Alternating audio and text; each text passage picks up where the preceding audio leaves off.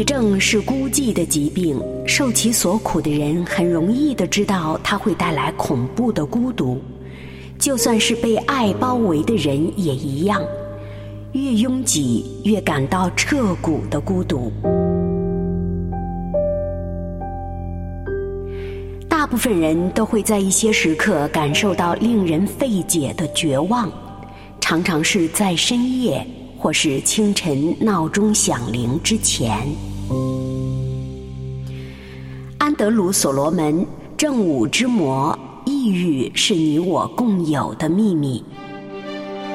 阅读开阔视野，豁达心胸。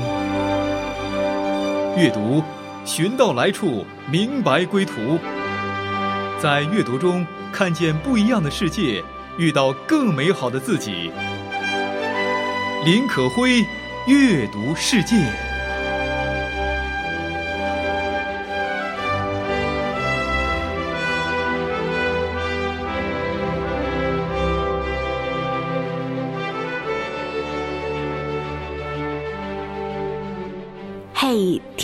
你好，这里是阅读世界，我是你的好朋友可辉。今天的话题想谈谈忧郁症。人们常常说，忧郁症是进步社会里闲人才会得的病症。事实上，应该说是特定阶层的人才能享受到自由表达、陈述忧郁的特权。《正午之魔》的作者，英国作家安德鲁·所罗门这样说：“今天阅读世界就要走进《正午之魔》，抑郁是你我共有的秘密。”作者安德鲁·所罗门是一位饱受抑郁多年的作家。在走进这本书之前，可会想谈谈诗人艾略特曾经在诗篇《荒原》里写道：“四月是最残忍的月份。”平时我们觉得四月是美好的，万物复苏，生机勃勃。但是今年的四月，我却不得不承认，艾略特说的是对的。今年四月四日，湖南天门山发生了一起让人心痛的自杀事件。四个年轻人相约一起跳崖，他们生前都留下了一封遗书，称自杀是个人想法，与他人无关。四月十六号，四川乐山一名十四岁的抑郁症女孩在凌晨从八楼跳下来。幸好消防员赶到的很及时，在女孩跳下来之前展开了救生气垫救援。虽然这名女孩没有生命危险，但是这个事件也仍然让人产生了深深的反思：生命到底经历了什么？生命到底经历了什么？他们的自杀背后都和抑郁有着密切的关系。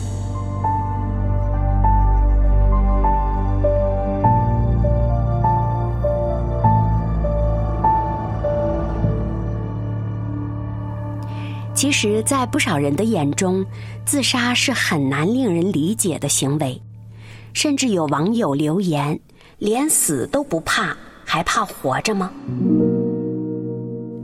脆弱、敏感、承受能力差，是这些人对自杀者的评价。他们也许不知道，对自杀者而言，他们所经历的通常是一种不同经验下的累积的痛苦。这种累积的痛苦，直到最后让他们崩溃，不得不选择自杀。他们会持续的从不同的挫折中带走创伤、损失、不幸、挫折，并且对世界持有越来越负面的看法。那些自杀前经历的某一件事，从来都不是真正的原因，而只是压倒骆驼的最后一根稻草。他们生前所经历的那些累积的痛苦，都导致了他们在每个正常的日子里与抑郁搏斗。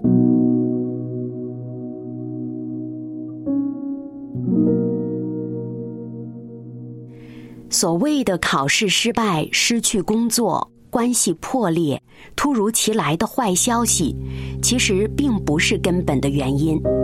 只不过是自杀的催化剂而已。真正让他们决绝的选择死亡的，就是那些持续的、无法治愈的、难以摆脱的抑郁的痛苦。当痛苦达到极致，死亡就变成了一种解脱。正如哲学家叔本华所言：“我们总会发现，一旦生的恐惧超过了死的恐怖，一个人就会结束自己的生命。”以上的这些感受，作者安德鲁·所罗门都经历过，并且他把自己抑郁多年的感受都写到了这本书《正午之魔：抑郁是你我共有的秘密》之中。今天阅读世界可会跟大家共读的正是这本书。书中，作者所罗门用了整整一章来分析自杀。他写道：“自杀是爱意受挫、控制感破碎、自我形象受创、悲痛以及愤怒的结果。”甚至作者也写道：“理性的自杀，那不是绝望的后果，而是对生命徒劳无谓的回应。”说的朴素一点儿，简单一点儿，意思就是，累积了太多太多的痛苦之后，实在实在没有希望了，便只能够对生命来一个了结，自杀是他们解脱的唯一途径。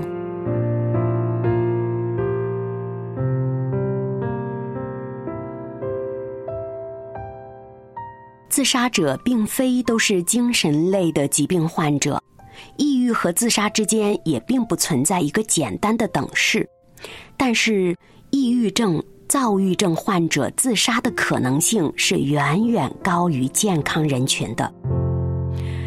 忧郁症是一个孤寂的疾病，受其所苦的人很清楚的知道它会带来恐怖的孤独，就算是被爱包围的人也一样，越拥挤越感到彻骨的孤独。何况天门山的那几个相约自杀的人，在生前并没有得到足够的爱的包围，他们的人生当中充满了冰凉的孤独和绝望。世界怎么了？为何一切都是黑白？为何生活失去色彩，总有伤害？《正午之魔》的作者安德鲁·所罗门说：“忧郁症会导致直接的自杀行为。”在书中，他也说，即便没有自杀的人，也可能存在着忧郁。他甚至称，忧郁是你我共有的，每个人都有的，又是隐藏的。忧郁对人类的困扰，远比我们想象和经历的更为广泛。也更为久远。书中写道，一半的人口可能在一生当中要经历一些抑郁的状况，百分之十的人会发作一次重性的抑郁。这还只是就医确诊的部分，那些没有就医、没有被确诊的人，他们经历了怎样的抑郁，那都不可而知了。夫妻各向第三方倾吐自己的抑郁，却彼此蒙在鼓里。贫困者、前现代文明的人一样饱受着抑郁的折磨，乃至社会的苛待，却长期得不到正视。安德鲁·所罗门是这样写的：战战兢兢隐藏自己的抑郁患者，可能就是我们自己、我们的至亲好友，或者我们周围的那些陌生人。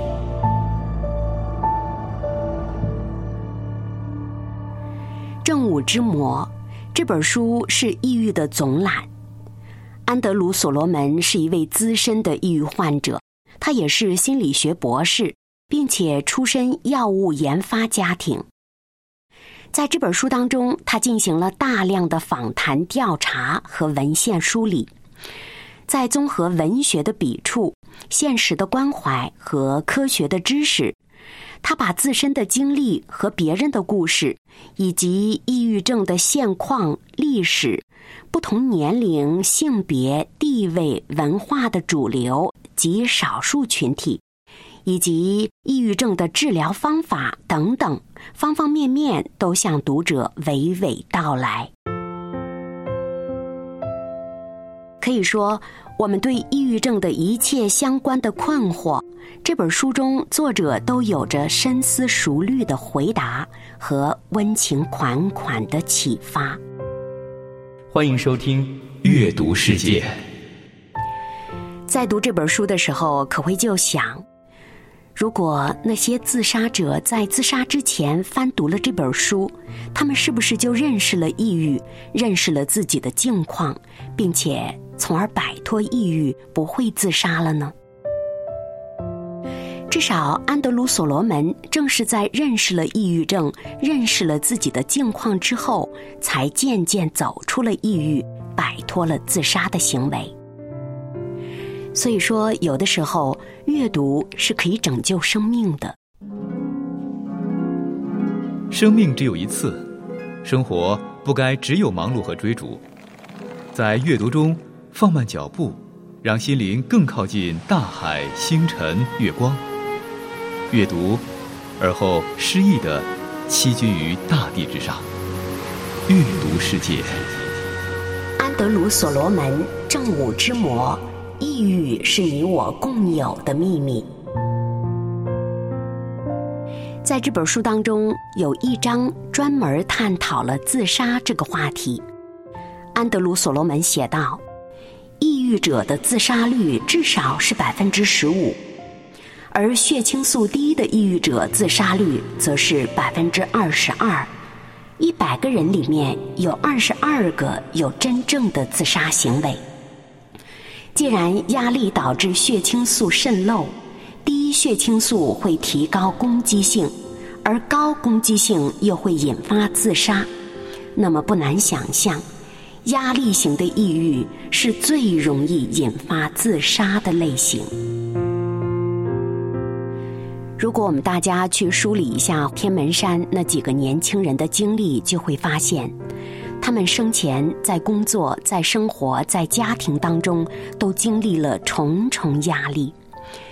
冰冷的、无爱的环境让他们决定放弃自己的生命。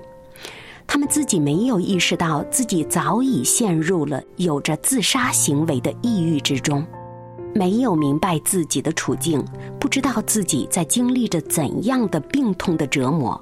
这个病痛不是清晰可见的身体的病症，而是精神境界里的抑郁的折磨。他们更加没有就医，也没有服用相关的药物，最终自杀就成了唯一的解脱。实在令人唏嘘和痛心。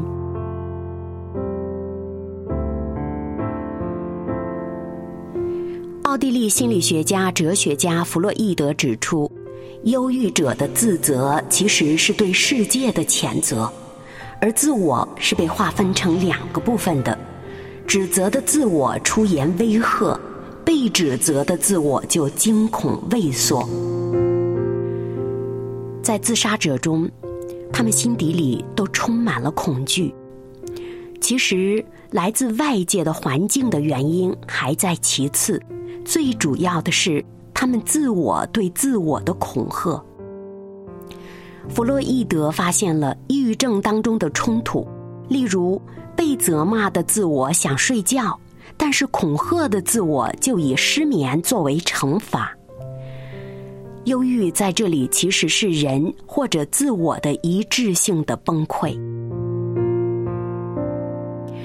对于许多自杀者而言，自杀这个行为更像是对生命夺取了某种控制权，意思是，我的生死要由我自己决定。既然其他的方面我无法控制、无法决定，那么生死我总可以决定吧。在发现生活早已脱离自己的控制，甚至已经带来了难以承受的痛苦后，与其继续面对未知的痛苦，倒不如夺回控制权。当用自杀平息和结束当下的痛苦时，他们觉得这是自我的解救。仍然是弗洛伊德，他提出死的本能总是和生的本能处在不确定的平衡中的。这种魔力确实存在，也必然要为自杀负责。这两种本能，或者是彼此对抗，或者是相互结合的。也就是说，一边想着生，一边想着死，这两种纠结也在两种不断的撕扯中平衡和继续撕扯着。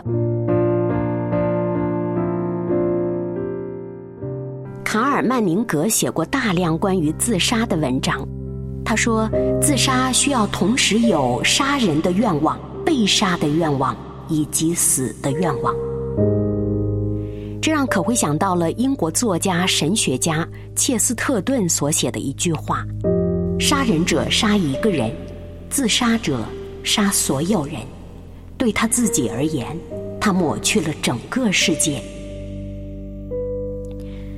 看上去他只是杀死了自己，事实上是他对自己、对整个世界绝望的体现。”弗洛伊德说：“自杀常常是对他人的谋杀冲动转向了自身，也就是对他人、对这个世界太绝望了，不能杀他人，也不能抹去整个世界，怎么办？转回来杀死自己，用来报复整个世界。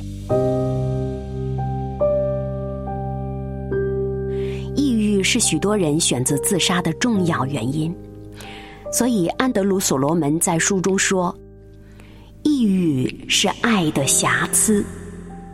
我们是会爱的生物，也就一定会因为丧失而绝望。抑郁正是这种绝望的机制。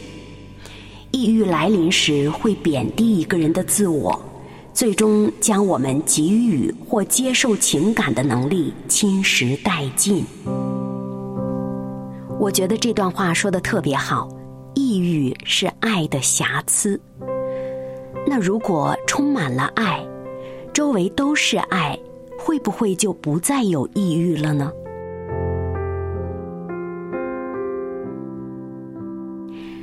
同于容易被观察、感受、理解的生理性的疾病，精神类疾病的痛苦是难以表达、难以述说的。如果让他人知道，眼前这个四肢健全、看似毫无问题的人，实际上已经是一座锈迹斑斑的铁架，瞧着是并未崩塌，可是他内里的铁锈无时无刻不在侵蚀着他、碾磨着他、掏空他，最终的倒下从不是突然发生的，那是长年累月的朽坏。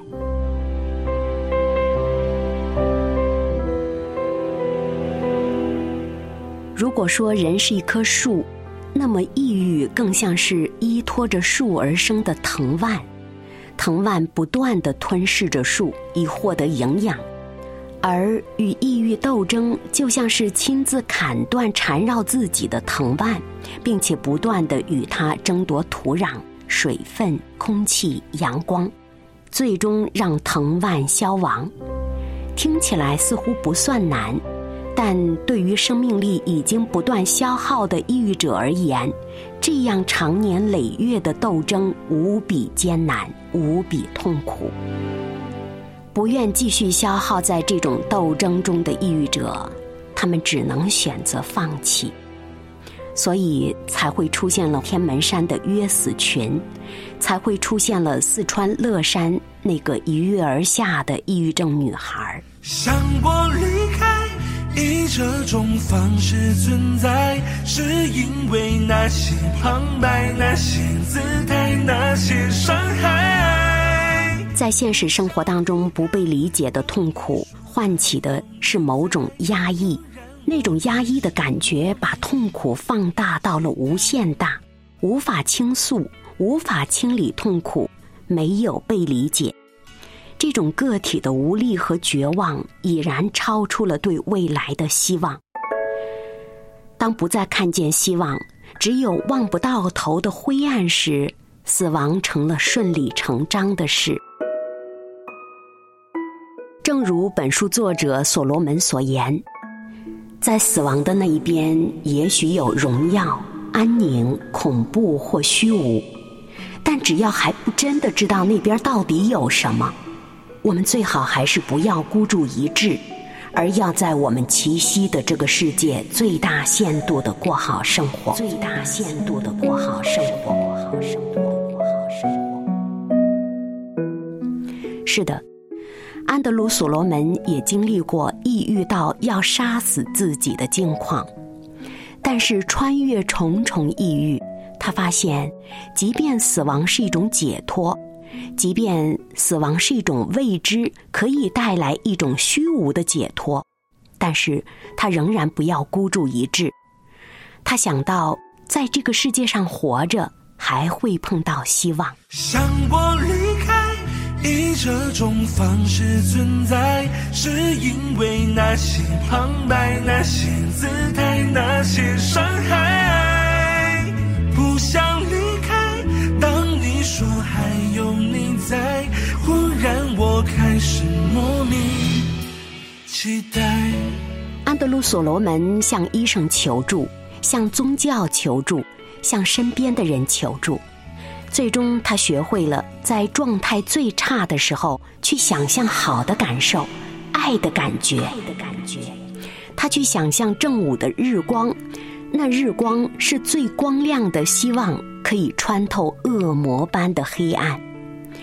当他写下这本书的时候，我不能说他已经完全战胜了抑郁，至少他找到了摆脱抑郁的办法。他在书中说：“对于抑郁者而言，爱是最终极的治疗办法。”提到爱，可会不得不说，爱的源头只有一本书说得清楚，那便是圣经。我记得圣经诗篇四十篇第一到五节说：“我曾耐心等候耶和华，他垂听我的呼求。”对于很多抑郁者而言，他们心底里有太多的呼求，却不知道向谁求。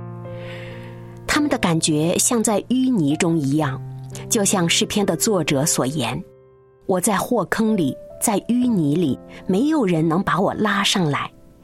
但是我耐心等候的耶和华，他可以把我拉上来，使我的脚立在磐石上，使我脚步稳当。”我呼求。不求你来，我需要需要你爱。我常常觉得诗篇的作者也是经历过深度的抑郁的，但是他懂得呼求，并且他找到了呼求的对象。所以我求神医治我，成为我生命中避难所，让我在黑暗。中探索，是否能从伤痛的解脱。当他向独一的神耶和华天父呼求的时候，他最终从祸坑和淤泥当中被拉扯上来，并且他说：“我感受到了上帝让我的口唱新歌，我不再是以前的那个旧我，我是全新的，我也不再恐惧。”因为我学会了倚靠耶和华。因为神是我靠台，我有你做生命的盾牌。诗篇的二十七篇第十节，诗人这样说：“我父母离弃我，耶和华必收留我。”可会看新闻，湖南天门山相约自杀的四个年轻人，他们不约而同的经历了家庭的破裂，父母之爱的缺席，可以说是父母离弃了他们，或者是爱抛弃了他们。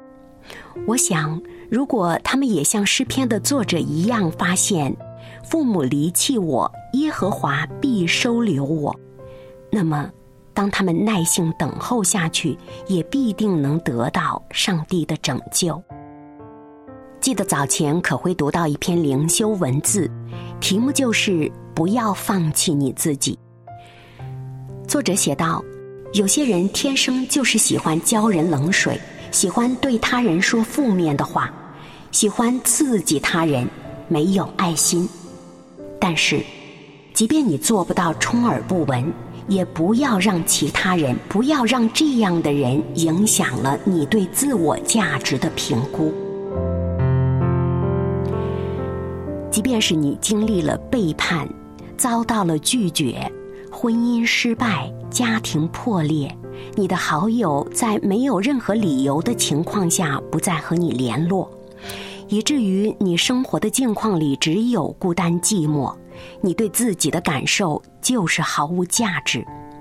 但这样的时刻，也不要让这些伤心苦毒来把控了自己，因为这些感觉不是来自上帝，不是来自造物主，那是魔鬼的谎言。负面的想法是大错特错的，千千万万不要让你的自我价值和自我形象由他人对待你的方式来决定。纵然全世界都离弃了我们，圣经告诉我们，我们的上帝接纳我们，他爱我们，并且不会改变。不要因为别人的拒绝而放弃自己。即便父母离弃我，耶和华也必收留我。上帝绝不会离弃你，他永远永远都在接纳你，等待你。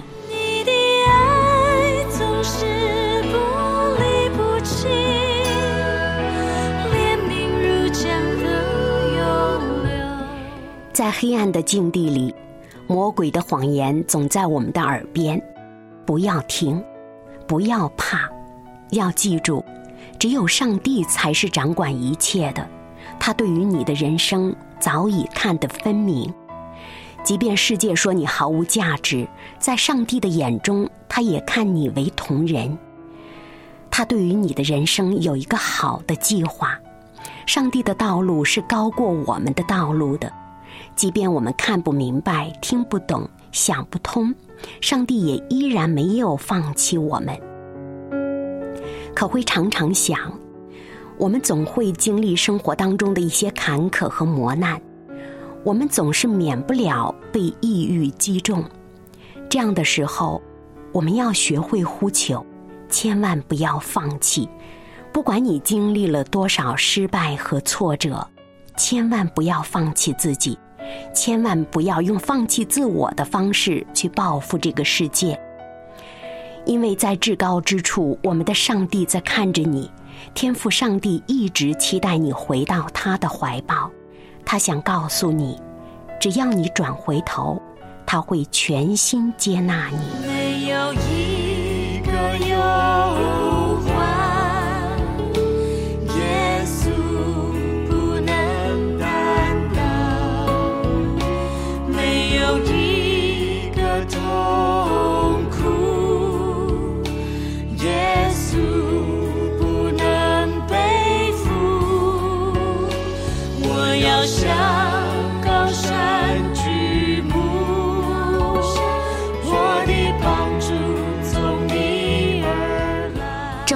之魔，抑郁是你我共有的秘密。下期节目我们继续走进这本书。不管你在生活当中经历了什么，可辉都想鼓励你，让我们一起仰起头，去看光，去看我们的天赋，在那里总有希望。我是可辉，下期再会。你的爱总是不离不弃。